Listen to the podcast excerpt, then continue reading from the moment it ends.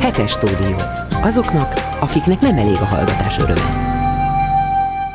Ez a Megbeszéljük a hetes stúdióban György Zsomborral, a Magyar Hang főszerkesztőjével, Tamás Ervinnel, a Néhai Népszabadság főszerkesztő helyettesével és Bolgár Györgyel. Szerbusztok! És vágjunk rögtön bele mondjuk a Katába, amelynek a adásunkkal egy időben, vagyis pénteken nem a tüntetés a jellemző, nem most más miatt fognak tüntetni a mezőgazdasági minisztérium előtt, de azért voltak tüntetések az elmúlt egy-két hétben ezzel kapcsolatban. Mi a véleményetek erről a Kata ügyről? Miért kellett átalakítani, egyesek szerint megszüntetni? kétezer-tizenkettőben hozták ezt a törvényt, és most van átírva, vagy most kellett átírni, úgyhogy teljesen más lett belőle, mint amilyen eredetileg volt. Sokan azt mondják, szakemberek szerint is, hogy hogy ezt meg kellett szüntetni, mert olyan kedvező adózási forma volt, amelyet az ország jelen pillanatban nem bír el. Elhihető ez a magyarázat, vagy sem? Hát az, hogy az ország nem bírja most el, azt én akár hajlamos is vagyok elhinni, de ez, ez egyáltalán nem jelenti azt, hogy ebben a formában kellett volna hozzányúlni. György Zsombor. Mondom ezt úgy is, hogy ha csak nagyon pici mértékben, de mégiscsak munkaadóként is ülök ennél, a, ennél az asztalnál. Azt, hogy, hogy, hogy többet kelljen fizetni, vagy pláne az, hogy ugye sávokat lehessen húzni a, a jövedelmekben, azt szerintem mindenki elfogadta volna, minden, minden jó érzésű ember. Azt mondja, hogy igen, aki innen, onnan, amonnan összeszed egymillió forintot egy hónapban, akkor az ne fizet, ne ötvenezer forint adót fizessen. Szerintem erről nincsen vita, nem is volt soha. Legfeljebb egyes kormánypárti újságírók háborogtak, amikor ugye hoztak még korábban egy olyan rendelkezést, hogy egy munkadótól csak évi három millió forintot vihetsz haza, a fölött meg ugye azt a negyven százalékos kvázi büntetőadót kellett megfizetni. Igen, de ezt emelték, tehát ezt a végén tizenkettő vagy tizenhat millió lett. Az, hogy egy munkaadótól csak hármat vihettél el egy évben, a fölött negyven százalék adót kellett fizetni az a fölötti részt. Tehát ez mondjuk ugye lebontva, akkor havi kétszázötvenezer forintot jelentett.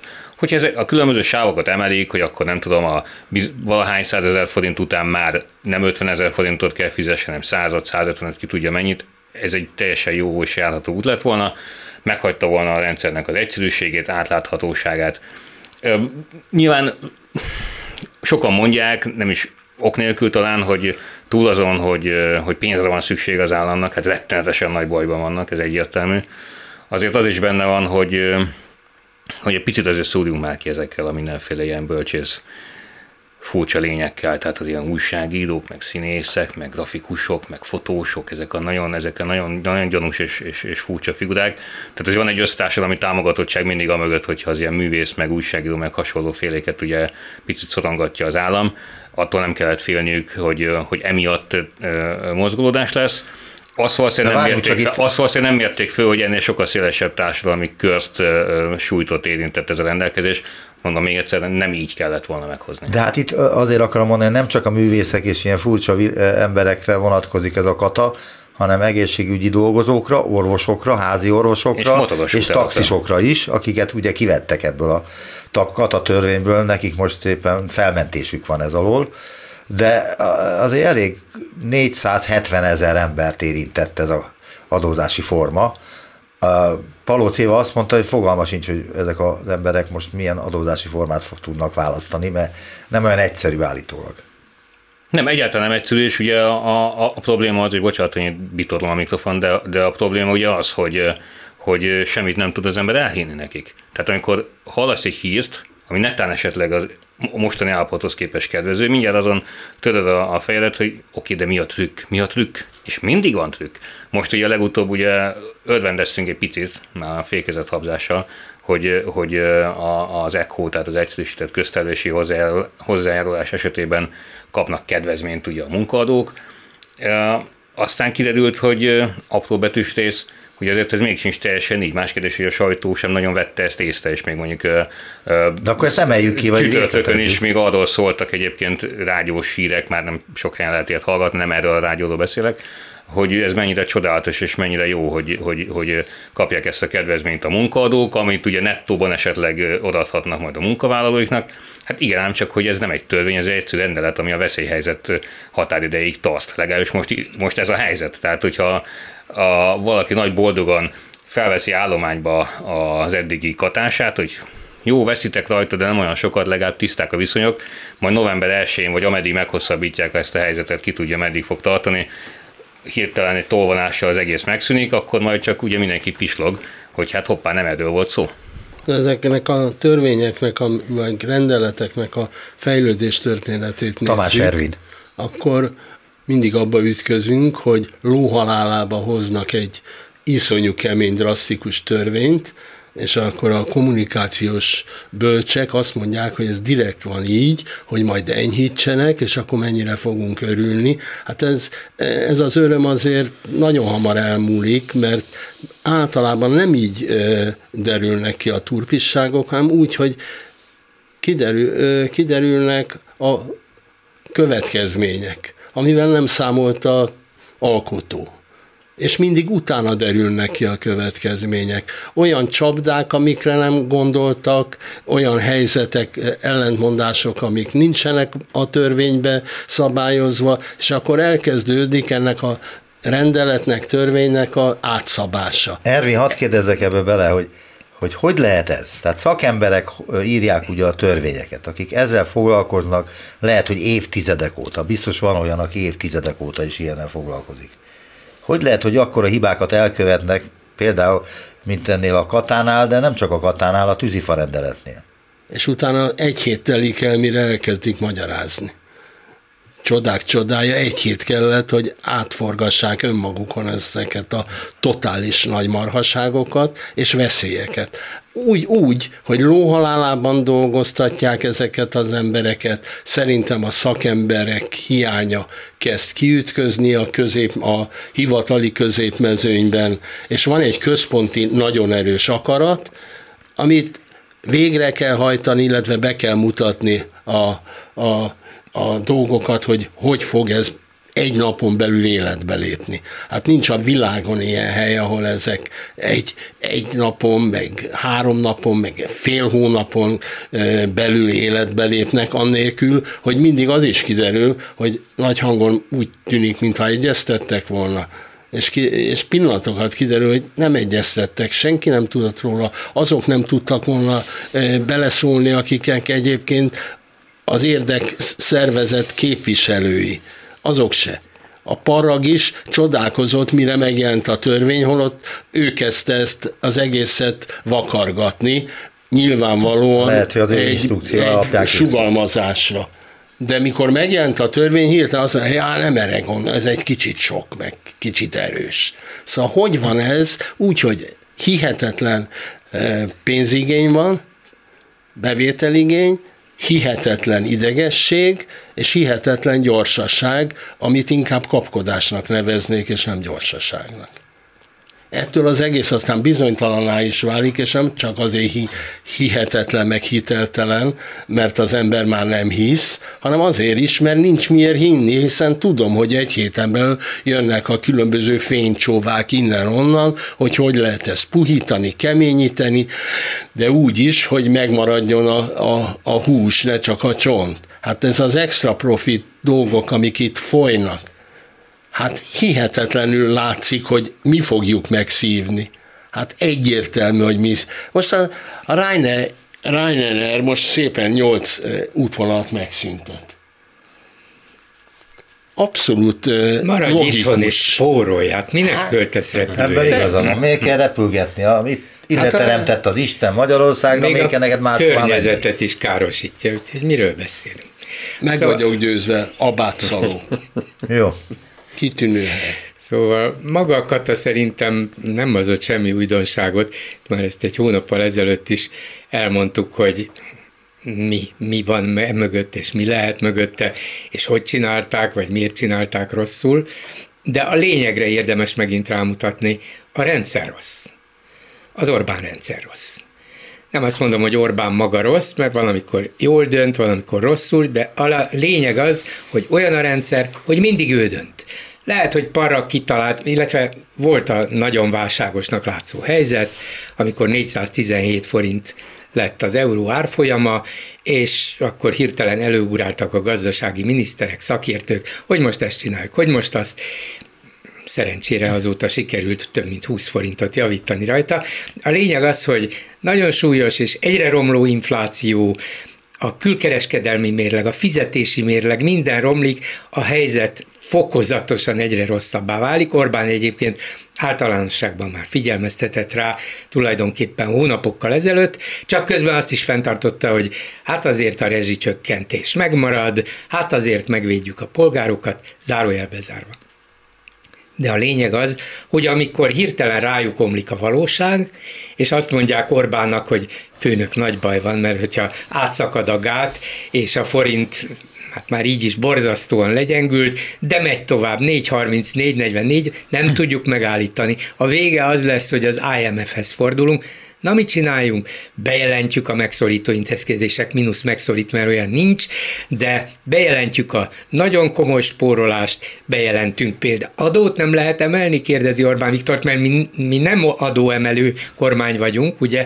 De meg lehetne valamit csinálni, főnök, itt van ez a kata, arról tudja mindenki, hogy az igazságtalan, az túl kedvező, valószínűleg még azok is lenyelik, akik eddig élvezték az előnyeit, ott a legkisebb az ellenállás, menjünk arra. Jó, csináljuk. Határidő azonnal. Na de főnök, hát általában adó, adót nem szoktunk változtatni, hogy menet közben, évközben, január se, nem, azonnal.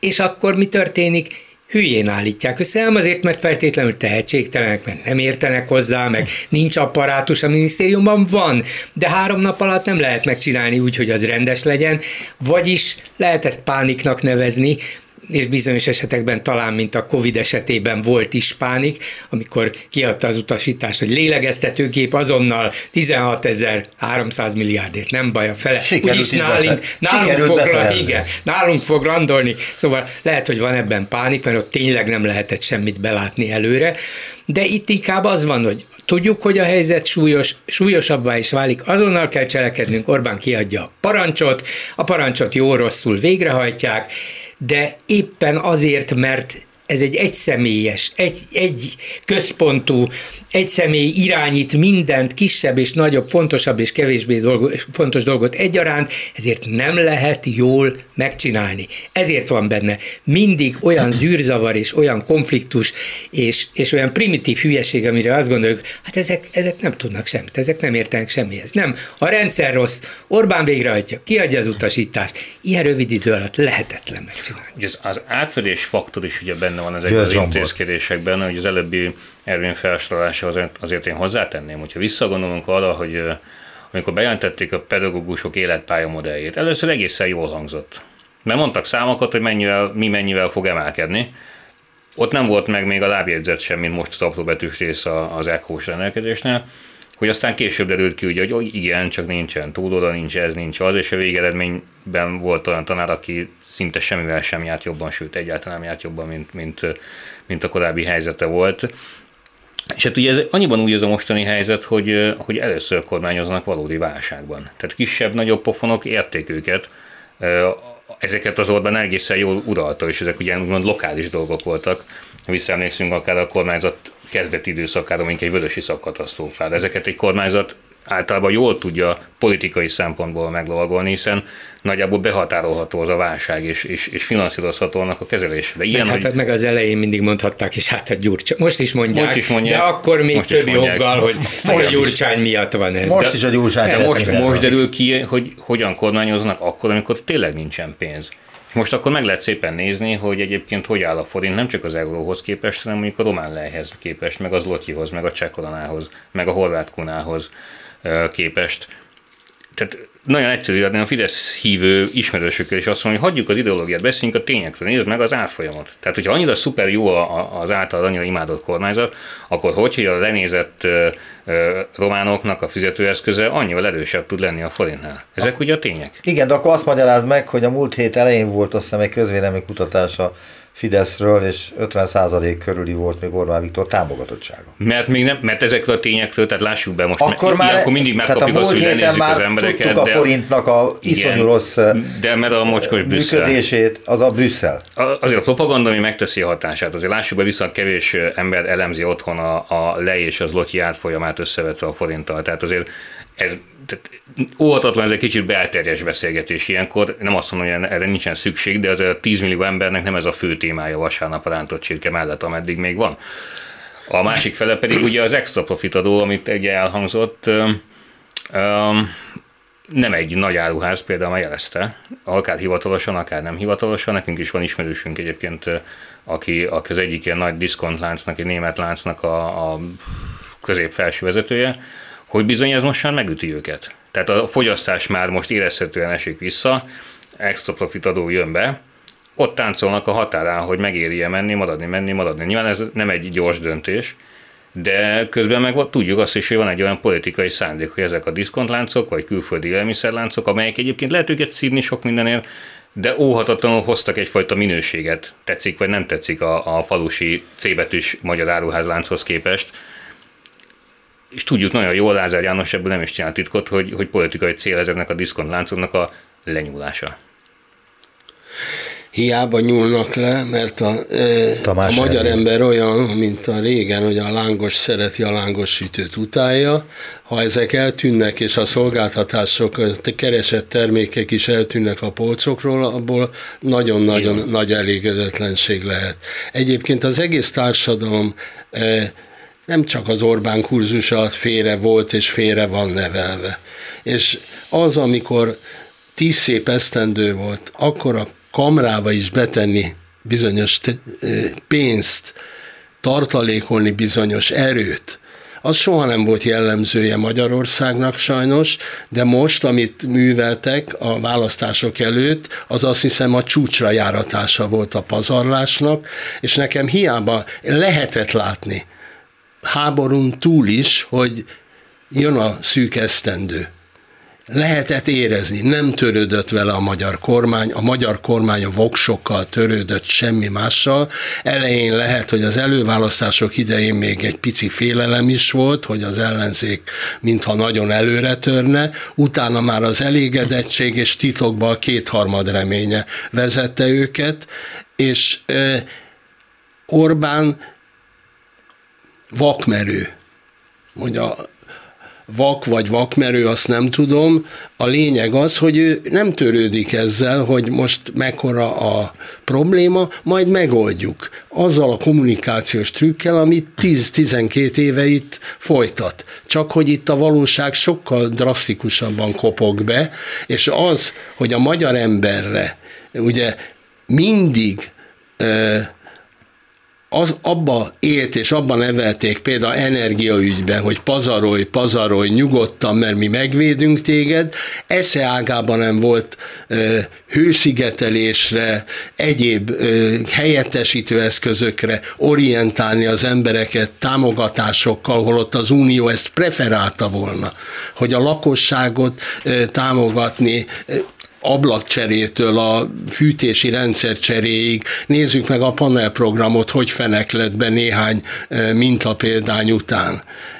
Ez ugyanolyan kicsit, hogy mint az egészség nem üzlet, ez is bennünk van, így lettünk szocializálva. És most kétségbe esettem, nézik az emberek a várólistákat, és kénytelenek az összegürcölt tartalékjukat arra költeni, hogy magán orvoshoz menjenek, magánbeteg ellátást vegyenek igénybe, holott erre ki lehetett volna szép, nyugodtan és fokozatosan alakítani egy magánbiztosító rendszert, amit a társadalombiztosítás bizonyos százalékban honorál, csak ez sokkal nehezebb, sokkal hosszabb ideig tart, és átnevelni nem érdemes az országot, mert abban csak voks veszik el.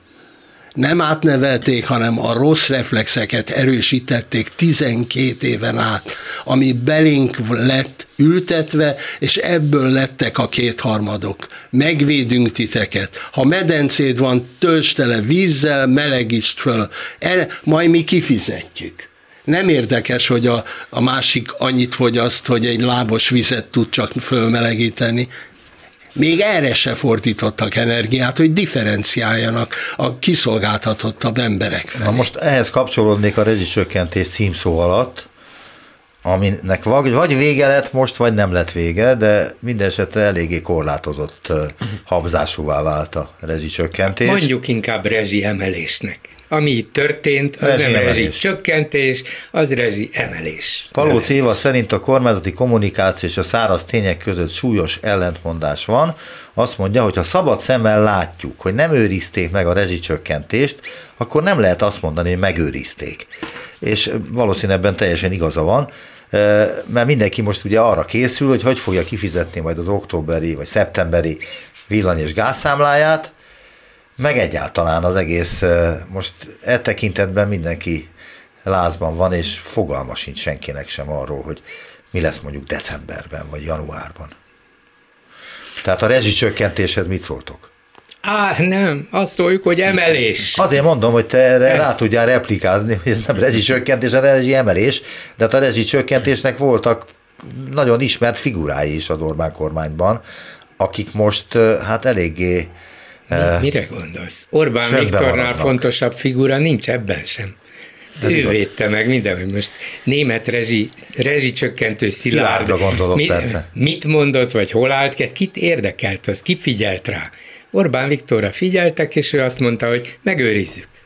Az olcsó orosz gáz az alapja annak, hogy megőrizzük. Igen, de ezt most hogy lehet majd neki kommunikálniuk? Úgyhogy most már nem, mert a háború, mert, mert, mert Európa háborús politikát folytat, mert a szankciók, több, a háborús szankciók több kárt okoznak Európának, mint Oroszországnak. Így.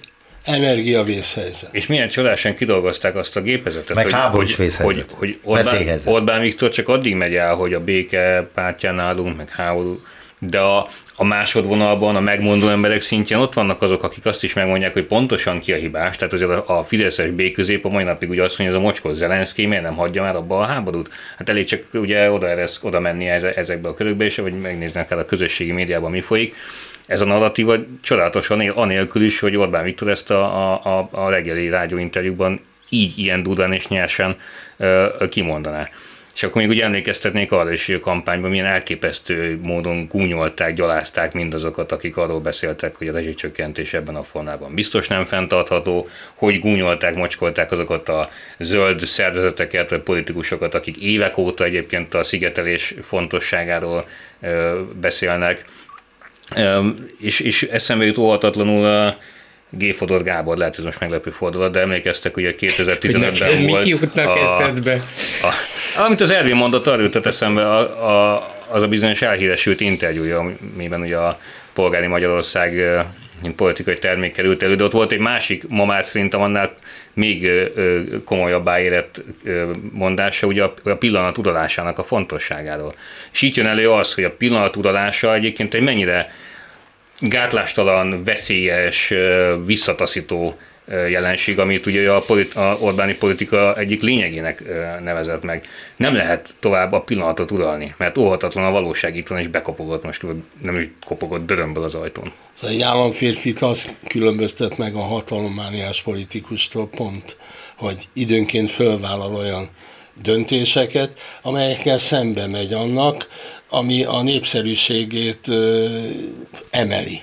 E- Ezt lehetett látni, hogy érdemes belefogni egy reformba, érdemes belefogni akár az egészségügybe, akár az oktatásba, akár a, a energiaügyekbe. Igen, ami egy hosszabb távú, és nem a pillanat uralásába. Restek voltak, mert, mert nem akartak kockáztatni. Hát számukra első a hatalom, a második a hatalom, a harmadik a hatalom, és az ahhoz járó sallangok egyebek. Hát igen, de... Zsombor jól mondta ezt a második-harmadik vonalat, amely teljes erővel ráfordul Zelenszkijre, Ukrajnára, és védi az oroszokat.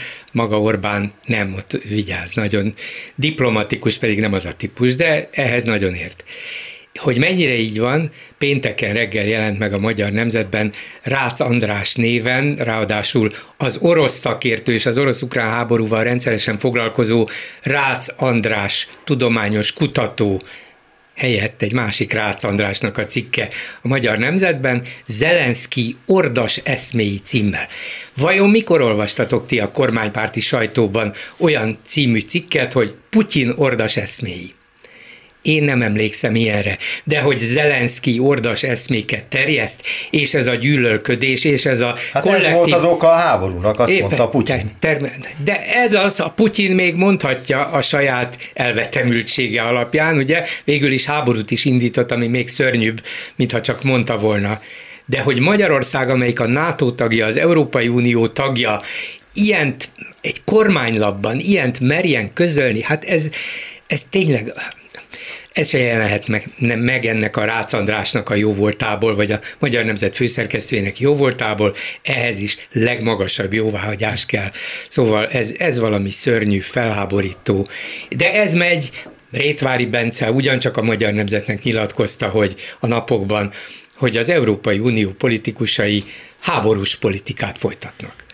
Én azt hittem, hogy Putyin folytatja a háborús politikát, de nem, az Európai Unió. Nem van az egész szóval egyszerűsítve, hogy Amerika ö, tehet az egészről. Az kivéve Unió, a republikánusok. Igen, az Unió ebbe ö, besegít, ahelyett, hogy békére inteni a szerencsétlen Ukrajnát, itt froclizza őket, támogatja őket, hadi anyaggal látja el őket, és tényleg mindig az ember óhatatlanul ötvenhatra gondol, amikor egyértelmű volt, hogy Amerika átvágta a magyar forradalmárokat, ugye, csúnyán, a Szabad Európa harsogta, hogy jönnek az amerikaiak, és a, segíteni fognak nektek minden szempontból, aztán hagyták elvérezni a magyar forradalmat, micsoda bűn volt ez Amerika részéről. Most az a bűn, hogy segítik.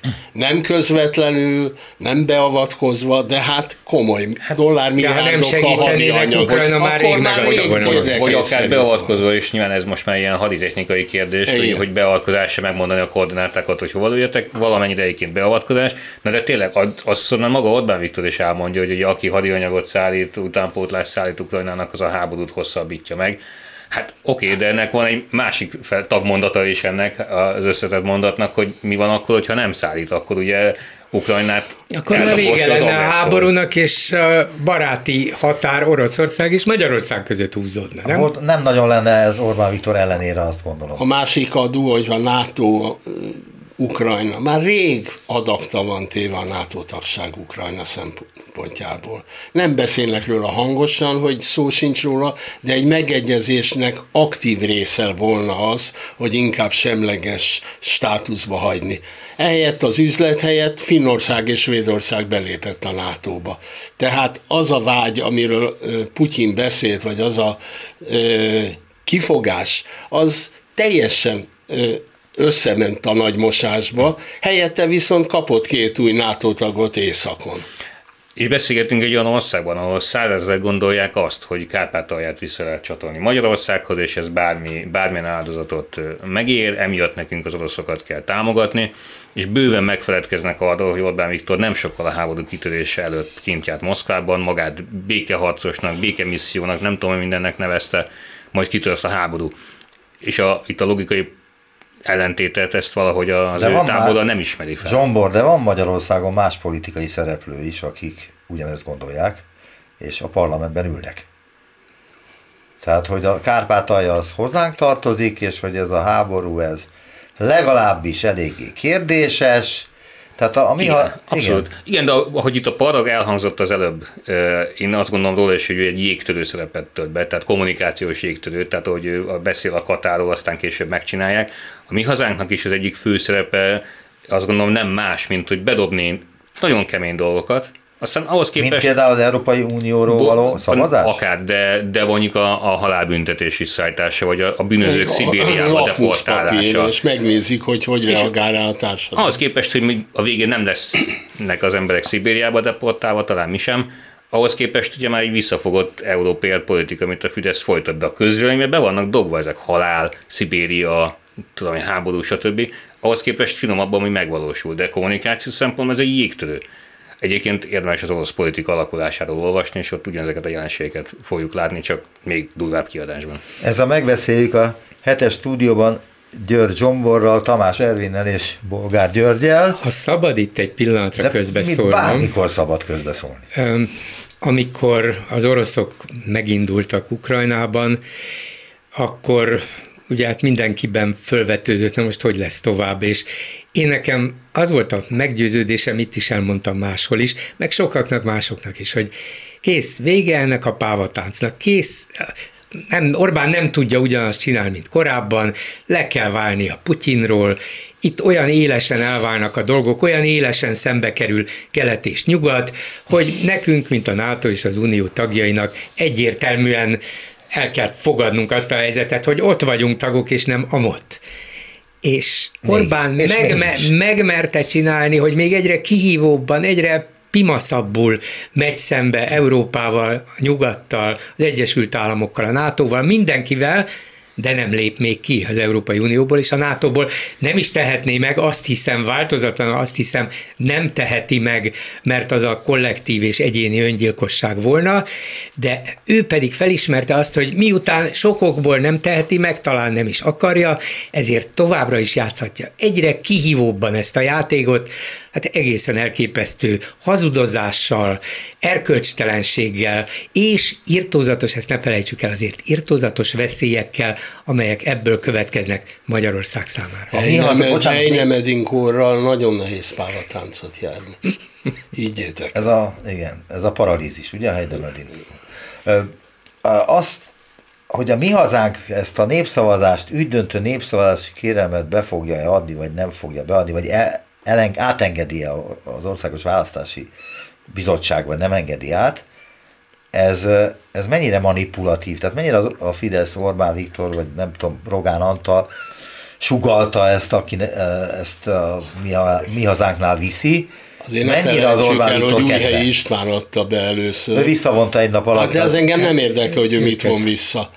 Hogyha ennyit lépésben nem tud előre gondolkodni valaki, hogy életveszély ezt most hát, ledobni, és ezt elkezdik csócsálni, hát abból nem lesz hogy jó. Téma, hogy téma egyáltalán. Igen, nem az első ilyen hibája az Újhelyi Istvánnak. Lehet, hogy jövő héten még nem szavazná meg a többség azt, hogy kilépjünk az Unióból, de téma, hát pár éve nem volt se téma az, hogy kilépjünk az Unióból, ma téma. Csócsálni. Igen. És aztán szépen lehet azt, de, a most... De most ebben nincs semmi vicces, mert a, egyáltalán nincsen. A briteknél ugyanezt el, a tréfát elsütötte abszolút. A Farage, ugye? Igen, igen. Mi lett belőle?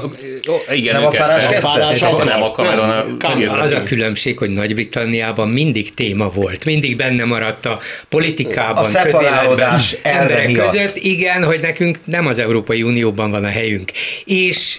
mindig meg is ígérték az éppen soron lévő miniszterelnökök, hogy előbb-utóbb megkérdezek erről a népet. Hogy ez hiba volt, ez egy más kérdés, mert nem lett volna kötelező, de ott benne van a köztudatban, a hagyományokban, a történelemben, a, a sajátos elszigeteltségünkben, de Magyarországon ez nem volt téma. Ezt szándékosan viszik be, és kihasználják Újhelyi hibáját, hiba volt valóban hiba. Bedobni. Nem, bűn, szerintem hiba, nem, a, nem a Fidesz találta ki, de azt mondták, hát ha már itt van, akkor ráúszunk, és a Mi Hazánkat úsztatjuk rá először, hát ha lesz belőle valami. Pont erre van most szükség.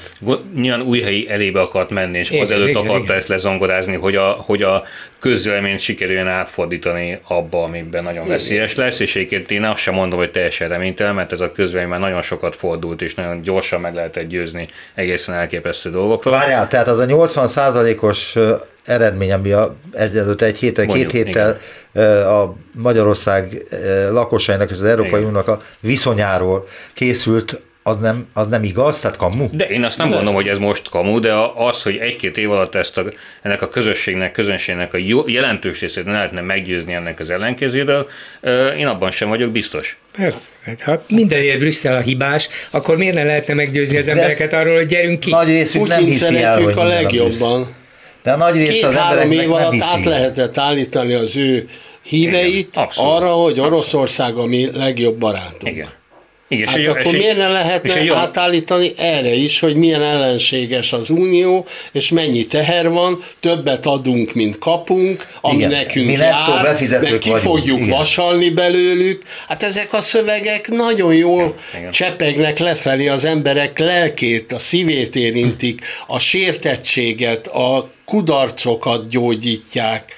Győzzük meg, le végre a nyugatot. Meg lehet ezt oldani, azzal együtt, hogy valószínűleg tartalma lenne most egy ilyen népszavazás, nem lenne érvényes ez se. De mi lenne az értelme? Hogy legyőzzük a nyugatot? Nem, hogy történelmi igazságtétel. Hogy kilépjünk az unióból. Hát értelme. Ha nem kapunk pénzt neki, az a célja, hogy lépjünk ki, mert túl sok a korlát. Igen, de akkor nem sokkal kedvező gazdasági viszonyokban tudunk egymással üzletelni az Európai Unióban. Meg Orbán addig érdekes Putyinnak is, meg a kínaiaknak is, ameddig ő blokkolni tudja az európai döntéshozatot, illetve a nagy cégeknek is addig érdekes, lásd a globális minimumadónak az elhasaltatása, amiért szerintem az az, amiért most igazán haragszanak Orbánra, mert az tényleg egész Európának egy elképesztő gyomros volt. Tehát ő addig érdekes, azért nem gondolom én sem, hogy Orbán most ki akarná léptetni, de azt, hogy hangolni a közleményt, hogy ne... Tehát ne gondoljanak jó szívvel, barátsággal az ellenségre. Hogy bármikor kiléptethesse, ha úgy gondolja. Elvigye egy, egy ilyen fifty-fifty helyzetbe a dolgot. De az nem a magyarázata ennek, amit ők mondanak ebben a helyzetben, hogy miért nem fogadták el, vagy miért vétózták meg ezt a globális minimum, minimumadót az Európai Unióban, mert hogy van egy... Tehát azért vonzza Magyarország a külföldi befektetőket, mert itt a legkisebb például a számukra kirót adó minden tekintetben, és ezt nem akarja elveszíteni. Igen, hát itt ugye a, nem is tudom, a hétszázötven millió eurós bevétel. Igen, tehát igen. Egészen, egészen olyan magas szinten volt meghúzva ugye az az értékhatár, ami nagyon-nagyon kevés céget sújtott volna, és azért hát a, szerintem a kisvállalkozókkal el lehetne erről beszélgetni, hogy ők mit gondolnak arról, hogy a hatalmas multicégek mennyivel kedvező feltételekkel teremthetnek munkahelyeket Magyarországon, mint a kisvállalkozó. Tehát erkölcsi alapon ezt, a, ezt az intézkedést védeni azért, azért elég nagy merészség. Ráadásul ugye az egész Európai Uniót érintette volna, tehát mondjuk az íreket is, akik most például hasonlóan egy menekülő pályán vannak, mint, mint mi. Tehát attól egy autógyár, mert Magyarországon az autógyár az érdekes, hogy egyéb ilyen gépgyárak nem ment volna el Közép-Ázsiába, mert, mert a, a magasabb lenne a társasági adó. Hisz, hogyha átmegy Szlovákiába, vagy átmegy Márosova, a Romániába, ott ugyanaz olyan feltételek várják. De ez a varázslat, hogy egyszerre legyél multiellenes, majd hív be a multikat olyan dotációkkal, támogatásokkal, amelyek párját ritkítják, mert az o e cé dé-nek a kimutatása szerint Magyarországon szinte rádobálják a milliárdokat ezekre a betelepülő üzemekre, egy munkahelynek a dotációja horribilis, miközben a kisvállalkozók alig kapnak valamit. Hogy ez mondjuk a Magyarország hosszú távú gazdaságfejlődését mennyiben határozza meg, és ennek a vakhajtása, vadhajtásai mennyiben rontanak a helyzetünkön, majd már rontottak eddig is. Azt ki fog derülni. De ez megint egy olyan igazság, amire neki most nincs szüksége.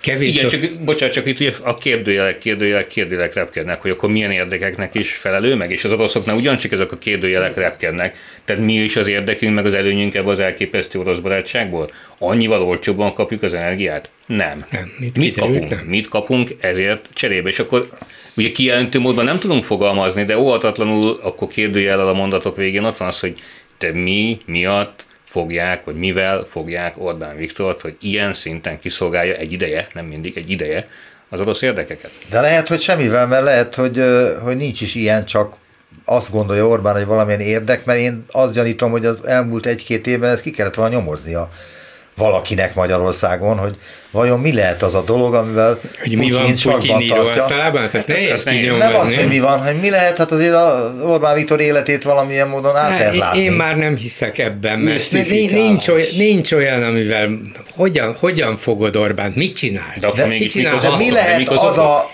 történet, amiatt megutálják Orbán Viktort Magyarországon? Mi nem, lehet az? Van-e mi, olyan? Ilyen már nem nagyon van, azt hiszem. A, egy történet van, hogyha hirtelen összezuhan a gazdaság, és, és nem élsz meg. Az egy olyan Na, történet. Erre vagyok ki, hogy mit szóltok de, a Bokros Lajos felvetéséhez? Mindjárt egy hogy... dolgot hadd válaszoljak ja, a Zsombornak. Szerintem nem fogják őt, hanem ő találta ki magának ezt, és nem rosszul gondolkozva, hogy hát ha én az Unió és a Nyugat ellenfeleivel valamennyire szövetkezem, közeledek hozzájuk, mint Putyinhoz, meg a kínaiakhoz, attól én leszek erősebb. Az én pozícióm erősödik meg a nyugaton belül. Én eleve egy provokátor típus vagyok, én állandóan támadom ez az, ez az eredeti politikám a nyugatot, ennek ideológiát is tudok adni, és van akkor egy konkrét, tulajdonképpen erős hátterem, az oroszoknak érdekük, hogy közelebb jöjjenek az Unióhoz rajtam keresztül, a kínaiaknak dettó, és én tudok érvelni adott esetben, ez két nagyhatalom. Szerintem ez az ő mondjuk külpolitikai lavírozását volt hivatott segíteni. Egy ideig működött is, sőt, még látjuk, ezekben a pillanatokban is valamennyire működik, hiszen Magyarországra még jön olaj, meg Magyarországra még jön földgáz, és ő ezt föl Új, tudja mutatni, hogy van. látjátok, hát én, igen, látjátok, én el tudom intézni. Tehát ez változatlanul működik benne, de szerintem ez a fajta manőverezési képesség növelés, ez, ez lehetett a, a, igen, én is a, a az ő megfontolás. Nyugat dekadencia, igen, igen. A kelet a jövő, ezt de... ő komolyan gondolta, a keletből meg kiválogatta a neki leginkább tetsző keleti országokat, és ehhez társult néhány szélsőjobboldali nyugati párt, meg Bolsonaro. Hát ha megnézzük, hogy kik a mi barátaink, az ember... Már rosszul vagyok igen, az egésztől, igen. igen. igen. Ugye Brazíliára ráadásul semmi szükségünk nincs is, az csak azért dörgöli Amerika meg Nyugat-Európa orra alá, hogy látjátok? Igen. Én még Brazíliában, és az nagy országám, hogy soka, sokan laknak, elmegyek külön, elküldöm a köztársasági elnököt is, megmutatjuk, hogy magyar-brazil közös határ lesz, vagy akármicsoda. De elképesztő, de, de tényleg így gondolkodik, abszolút globálisan gondolkodik, miközben a globalizáció óriási ellen. Fele. Amikor ez már nem csak a kommunikációs térben létezik, hanem mondjuk egy teljesen agyament Budapest-Belgrád vasútvonal, ami ezer év alatt nem térül meg, tehát fizikailag érzékelhetővé válik, pénzbe kerül, a Fudan Egyetem ügye, ami aztán kérdés, hogy mi lesz vele, tehát lehet, hogy ez egy politikai veszteség is még, hogyha megint csak a tömegek ebben nem gondolkodnak. Tehát itt már nem csak egy kommunikációs trükkről, vagy egy vita te- technikáról van szó, hanem olyan ügyektől, amik, amik nagyon-nagyon súlyos ezermilliárdokba kerülnek. Igen, de lehet, hogy ott jön ez be neki, ami éppen egy pénteki hír, hogy három ezer milliárd forint értékű akkumulátorgyár beruházást fog végrehajtani egy kínai cég Magyarországon, Debrecen környékén. háromezer milliárd forint az óriási összeg. Nyugdíjpénztárokkal. háromezer milliárdos beruházás Magyarországon sose volt, egy ilyen bé em vé beruházás körülbelül háromszáz-háromszázötven milliárd, vagyis azt mondhatja Orbán, nem tudom, hogy van-e ilyen közvetlen kapcsolat, de azzal, hogy ő jóban volt a kínaiakkal, és akár hajlandó volt neki gesztusokat tenni, hogy jó, jó, hát akkor megcsináljuk ezt a vasútvonalat, meg jöjjön az egyetem, cserébe kapok valamit, lehet, hogy nem volt ilyen közvetlen, de most föl tudja mutatni, ilyen nagy beruházás a világon nincsen, tessék, kilencezer munkahelyet hozok nektek, kínai barátaim. Gyuri, ez a nincs Budapest, ingyen ebéd. Ez a Budapest Belgrád. Előre kellett fizetni egy, egyébként. Egyrészt, másrészt pedig azért az akkumulátorgyárak iszonyú, Ó, iszonyú környezetkárosítás. Nézd ez. meg Gödön, mekkora botrány van a Samsungnál, hogy élhető kisvárosokat tesznek tönkre, a házak értéke a béka feneke alatt lett hirtelen, és nem tudom, én kívánom, hogy ez az akkumulátorgyár maga legyen a környezetvédelem és csúcstechnológia, de úgy gondolom, hogy egy ekkora, ekkora termelés, ami ott megvalósulhat, lehet, hogy néhány debreceni ott dolgozó munkásnak sokat fog jelenteni, de Debrecen városának egyáltalán vagyok benne biztos, vagy a nagy erdőnek. Ugye egyébként a Samsung is rengeteg ázsiai embernek ad munkát egyébként, és rendkívül kevés magyarnak. És szakszervezet, óne, meg ilyesmi, szóval ott azért... Na de, na de muszlimok ezek? Na ugye. Hanem robotok. A Budapest-Belgrád vasútvonal az nem egy fantom dolog? Az ott... Nem, nem, hát a, a, Belgrád, a szerb része már... Igen, de a magyar nem költségvetésben elvileg nincs benne semmi. Nem mindegy, holnap belerakjuk, kivesszük, odarakjuk, nincs költségvetés. Mit, amit elfogadnak, az nem létezik, hogy egy papír, üres papír. Ha Orbán Viktor ma eldönti, hogy ezer milliárd forintot tessék a vasútvonalra odaadni, azonnal oda fogják adni, és még egy szót se szólhatunk rá. Vettek egy kikötőt. Tényleg ez ami a maga volt a eszementség, mert mindenki azt mondta, hogy á, nem kell, kettő, ahol vették, ott olyan kotrás, meg revitalizáció, meg beruházás kéne, hogy egyáltalán használni lehessen. De van. Van. Mennyi pénz ment eddig erre? Hordjál a dolog? Hallgatunk, senki nem tud semmit, megy tovább az élet. És hány ilyen beruházás lehetett itt tizenkét év alatt? Egy részük szükségszerű, tehát nem arra gondolok, hogy minden üzlet a világ legjobb üzlete lesz, de az a mennyiség, amit ők, hogy mondjam, hobbiból, meg, meg, meg szubjektivizmusból, meg, meg ilyen nemzeti lobogóként beáldoztak, azok a legtöbbje, legtöbbje nem működik. Ez egy nacionalista önkényuralom pont, és ennek megfelelően ezzel a logikával működik. És nem tud, de nem tud igazi eredményt felmutatni. Felmutat. Tehát nem tudjuk most sem megmondani, hogy mi az igazi magyar márka, ami nem csak itthon világkívül, hanem mondjuk legalább a térségben az. Az magyar, jó, volt, szó. Magyar lesz. Ja, nem. Ja, overdose szindróma. De ahogy megpróbálták, hát azt a nyomorult emlékeztek a Turóra, egy nyomorult sportszert nem tudtak minőségben normálisan megcsinálni, csak rányomták a kínai legócskább ruhára a, a jelet. Tehát, hogy miközben azért a környező országok szinte mindegyikéhez tudsz rendelni olyan márkákat, olyan termékeket, olyan, olyan ö, újításokat, ami meghatározza az ő létüket. Én csak azt hallom és olvasom a fideszes vezetőktől, és őket megválasztotta valaki, hogy kétezer-harmincra az már csak nyolc év. Mi leszünk az Európai Unió öt legjobb országának egyik. A legjobb kritériumait még nem ismertették, de az öt legjobb között biztos benne leszünk. Hát akkor... Meg legélhetőbb. Az is, az a legélhetőbb. Hát a Bécs az egy rettenetes hely, azt már tudjuk. Úgyhogy persze, de igazad van, nem hülyéskedek tovább. Nem közeledtünk semmit az Európai Unióhoz. Hanem távolodtunk tőlük. Hát és rengeteg dologban a, a napi körülményeink szempontjából, a, az élhetőség szempontjából. Ennek az emberek, akik a nyugatot ócsárolják, és sok szempontból biztos ennek a dekadenciának vannak nyomai, de valami furcsaság lehet, hogy most, amikor elveszik tőlük a vagyontárgyaikat, egyik sem üzbegisztáni villákat vesznek el, hanem, hanem a Gardató mellett, hova jár egyetemre, Amerikába, hol vett ingatlant, Londonba. Mind ezek az Már emberek, oro, igen, or, orosz miniszter, kiderül, hogy milyen ingatlan vagyona van Nyugat-Európában, egyik sem ö, Tadzsikisztán külsőn vett magának, vagy fektette be a pénzt. Bankszámlája például? Nem ott tanítatja a gyerekét, nem oda jár üdülni. Jó, most megkérdezem tőletek, Bokros Lajos egy interjúban az á té vén azt mondta, hogy hasonló lehet a helyzet, mint ami kétezer-nyolcban volt Magyarországon, a világgazdasági válság ö, szenvedésében, és szerinte most is előkövetkezhet az, ami akkor majdnem elkövetkezett, az államcsőd. Most ehhez van háború voltak? Is, és van asszály is. Most van minden. Ezek akkor nem voltak. Most van minden, ami az államcsődhöz kell.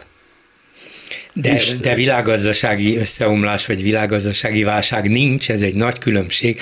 Akkor egy olyan pénzügyi világválság volt, aminek tényleg beláthatatlan azonnali következményei lehettek volna, és senki, még a legtájékozottabb, legbefolyásosabb bank és pénzügyi vezetők meg az Egyesült Államok elnöke sem tudta, hogy nem omlik-e rájuk és az egész világra ennek a pénzügyi rendszernek a túlfűtöttsége. Úgyhogy nem, ez, ez nem ugyanaz a helyzet, hogy itt van egy közvetlen fizikai veszélyhelyzet Kelet-Európa, Magyarország vagy Európa számára, mert nem tudjuk, hogy csak az üres levegőbe kiáltott fenyegetések azok, hogy de mi be tudunk ám vetni atomfegyvert is, vagy valóban eltalálják-e ezt a zaporizsiai atomerőművet, és nem lesz ebből valami egyéb katasztrófa, szóval ilyeneket nem tudunk, ilyen akkor nem volt, de a világgazdasági válságtól messze vagyunk, van egy energiaválság, ami elsősorban Európát sújtja, de ha ezt túléli ezen a télen Európa, nem lesznek benne belőle nagyobb megszorítások, akkor ez nem is válik gazdasági, világgazdasági válsággá. Lesz egy másfél nehezebb év, de nem világgazdasági Igen, válság. De attól még a magyarok de még a, a magyarok egyébként még csődbe mehetnek, mert Orbán olyan helyzetbe kormányozta az országot, ahol minket több dolog folytogat, mint egyébként Európát. És akiket egyébként leginkább megrángat most ez a válság, és a háború következménye, azok éppen az oroszok egyébként. még hogyha tehát, erről kevesebbet is beszélnek. Tehát ahol negatívba fordult a gazdaság, méghozzá jelentősen, az, az éppen Oroszország. Igen, de az oroszokat nem nagyon sajnáljuk a háború miatt. Hát, miért sajnálom? Hát, az hát azért, mert hogy egy durva háborút robbantottak hát ki mellettünk. Igen, de az orosz embert sajnálom, nem Oroszország, vagy Putyint, vagy de a rezsimjét. Nem, nem nagyon tudjuk ketté választani. Az orosz ember egyébként nagyon hozzászokott az ínséghez, ez egy borzasztó előny. De én nem is amiatt vetettem fel, hogy kit csinálnak, vagy kit nem, csak a modellek, ugye, hogy a nyugat hanyatlik, a kelet a csodálatos, ehhez képest lehet recesszióan, vagy valamennyi visszaszorulás nyugaton is, de az igazi visszaesés, a negatívba fordulás az Olaszországban. Hát ez is a kormánypárti sajtóban pont az ellenkezőjét ö, olvasni, pont erről, hogy ö, Oroszország profitál ebből a ö, embargó hisztériából, ők így nevezik, hogy embargó hisztéria, meg kéne szüntetni, és Oroszország, nézzük meg a rubelt, amelyik egyre erősebb, meg a fene tudja micsodát. Hát előtte meg hatalmasat zuhant. Igen, de hát a valóság az én csak azt kérdem, hogy biztos, hogy az oroszok nagy gazdasági válságban biztos, vannak? Biztos, hát hogyne. Ezt lehet látni. A hát, visszaesett, visszaesett a gé dé pé, és még tovább fog esni, ez egyértelmű, persze nem is lehetnek nem gazdasági válságban. Hát egyrészt az erőforrásaik jelentős részét a háborúra folytatják, annak folytatására fordítják, a gazdaság fejlettebb része, az pedig leállóban van, mert a nyugat szankciói miatt nem kapnak olyan korszerű mondjuk informatikai és egyéb alkatrészeket, alkatrészeket amelyek, amelyekkel ezeket működtetnek. Az oroszok mutatóban nem tudnak egy jó autót megcsinálni. Igen, például a gazdaságuk az egy Belgium méretű gazdaság. Én azt kérdezném, hogy az az üzemanyag, amit nem adnak el Európának, vagy Magyarországnak, vagy bárkinek, eladják-e most Kínának, Indiának? Eladják, hát amit tudnak, kinek eladnak, de azért nincs Kínával kiépítve nincs olyan, hát olyan csővezeték, mint Európában. El tudják adni különböző kerülő utakon, olcsóbban, nagy diszkonttal, tehát ráfizetnek, de nem olyan könnyű ezt megcsinálni. Ők is ebből, ebből természetesen nem jönnek ki jól, azért nem érintette őket olyan súlyosan, mint ahogy egyesek feltételezték, mert közben a kőolaj ára jelentősen ment föl a világpiacon, most egyébként megint csökkenőben van. De ettől a bevételeik nagyjából nem változtak. De ha a földgáz nem akarják, mert tudnák, itt nincs szankció, nem akarják eladni Európának, akkor máshova se fogják tudni, mert azt valóban csak csővezetékeken keresztül tudják elvinni, és csak egy nagyon kis része exportálható máshova, úgyhogy ez is azt mutatja, hogy igen, nagy bajban vannak, de hát ettől még egy őrült háború folytatódhat. Egyrészt, másrészt pedig az az aggasztó, hogy rengeteg konfliktus van most a világban. Olyan konfliktus, amiket kezelni régióknak kéne, érett politika, politikusoknak, nem polgárháborús hisztériában szenvedő országoknak, ugye Kínától Tajvan, Japán tenger, szóval mindenhol el, kis tüzek gyulladtak. És akkor pont az orosz vegyük a konkrét erdőtüzeket, a, a klímakatasztrófának a minden eddiginél drámai jelei. És hirtelen beköszöntött az, amit a tudósok tizenöt-húsz éve folyamatosan mondtak, és a politikusok folyamatosan... Ervin még nem köszöntött be. Csak az előszere. Az erdőtüzeket bozó tüzeknek neveztek Józsa Lajos. Az előszere. Ez a szárazság, az előszél, az olyan asszályhoz vezet például Magyarországon, hogy az inflációt úgy meg fogja dobni, jobban majd végén, mint az üzemanyag. Hát, magyarán ezeket a válságokat úgy kellene kezelni, hogy az egész világ Jó. megpróbál az eddiginél határozottabban, békésebb körülmények között erre koncentrálva valamit csinálni, nem lehet megállítani az egészet, csak lelassítani. Hát menjünk ki Budapestre meg a nagyvárosokból. A kis településeken járva, a kis településeken élő, főleg Kelet-Magyarországon élő ismerősök azt mondják, hogy az, hogy éhséglázadás, ez nem egy ilyen távoli valami fajta ilyen misztikus dolog, ez a következő lépcső. Tehát azt mondják, tényleg ismerősök ott élnek, hogy asszály elvitt mindent. Tehát azoknak az embereknek, akik épp hogy kijöttek a kis jövedelmükből, és megtermelték maguknak, vagy esetleg értékesítettek belőle, mindenüket elvitte az asszály. Most jön a rezsiőztől, a régi nagy kádárkockaszerű épületek, ugye a gyerekek rég kirepültek, ha vannak. Olyan, olyan válság fenyeget ősztől, vagy a hideg beálltával, amit el sem tudunk képzelni, mert az elmúlt évtizedekben nem volt ilyenre példa az országban.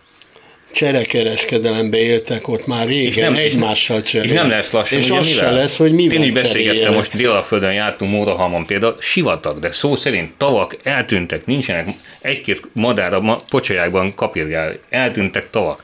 beszélgettünk gazdákkal, azt mondják, hogy vége van mindennek. Tehát örülnek, hogyha annyi kukoricát majd meg tudnak termelni, hogy a saját pár disznónak legyen takarmány, és végig azt, hogy értékesítsen, elfelejtheti. Azt hiszem, hogy be kell fejezzük, mert hogy műsoridő is létezik. Mondj Ez valami volt... optimistát. Nem nagyon tudok optimistát mondani, semmit se.